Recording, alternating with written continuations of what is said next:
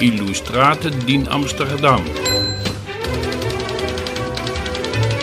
Iarbă, apă, pietre și mers pe jos sunt ingrediente principale pentru arta britanicului Richard Long. La întrebarea când ați devenit artist, Long răspunde simplu, m-am născut artist. În același timp se consideră ultimul artist amator și explică de ce.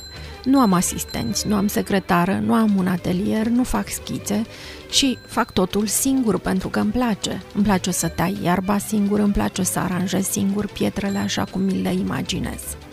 La Richard Long totul pare foarte simplu. O plimbare în natură poate să lase în urmă o operă de artă, fie în iarbă sau în apă.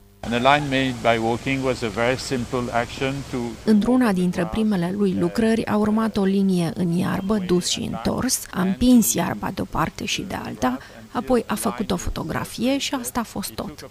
Acea lucrare nu mai există, ca multe altele de altfel.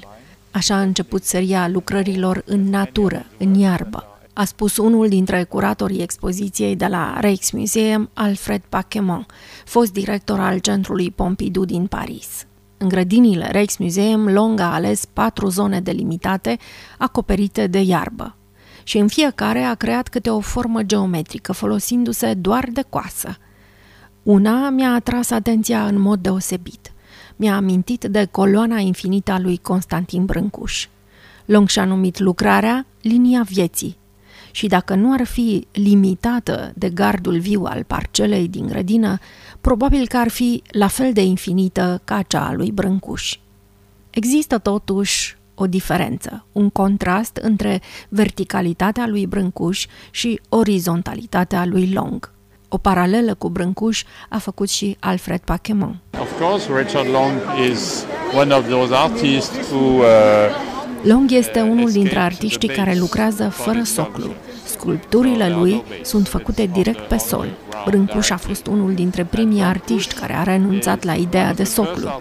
Nu m-am gândit la comparația făcută de tine cu coloana infinitului, dar mi se pare o observație excelentă. Sigur, există contrastul orizontal-vertical, dar probabil că această formă universală inventată de Brâncuș a fost undeva în gândurile lui Long atunci când a creat linia vieții mi-a spus Alfred Paquemont. Aș spune că mai există un contrast între efemeritatea liniei lui Long și eternitatea coloanei lui Brâncuș. Aproape în fiecare zi trec prin grădinile muzeului să văd cum se schimbă linia vieții creată de Long. Linie care încet, încet va dispărea și vor rămâne în urmă doar fotografiile din catalogul care însoțește expoziția.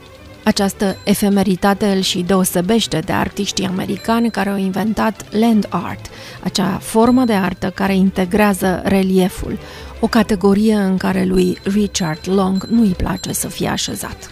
De la Amsterdam la București.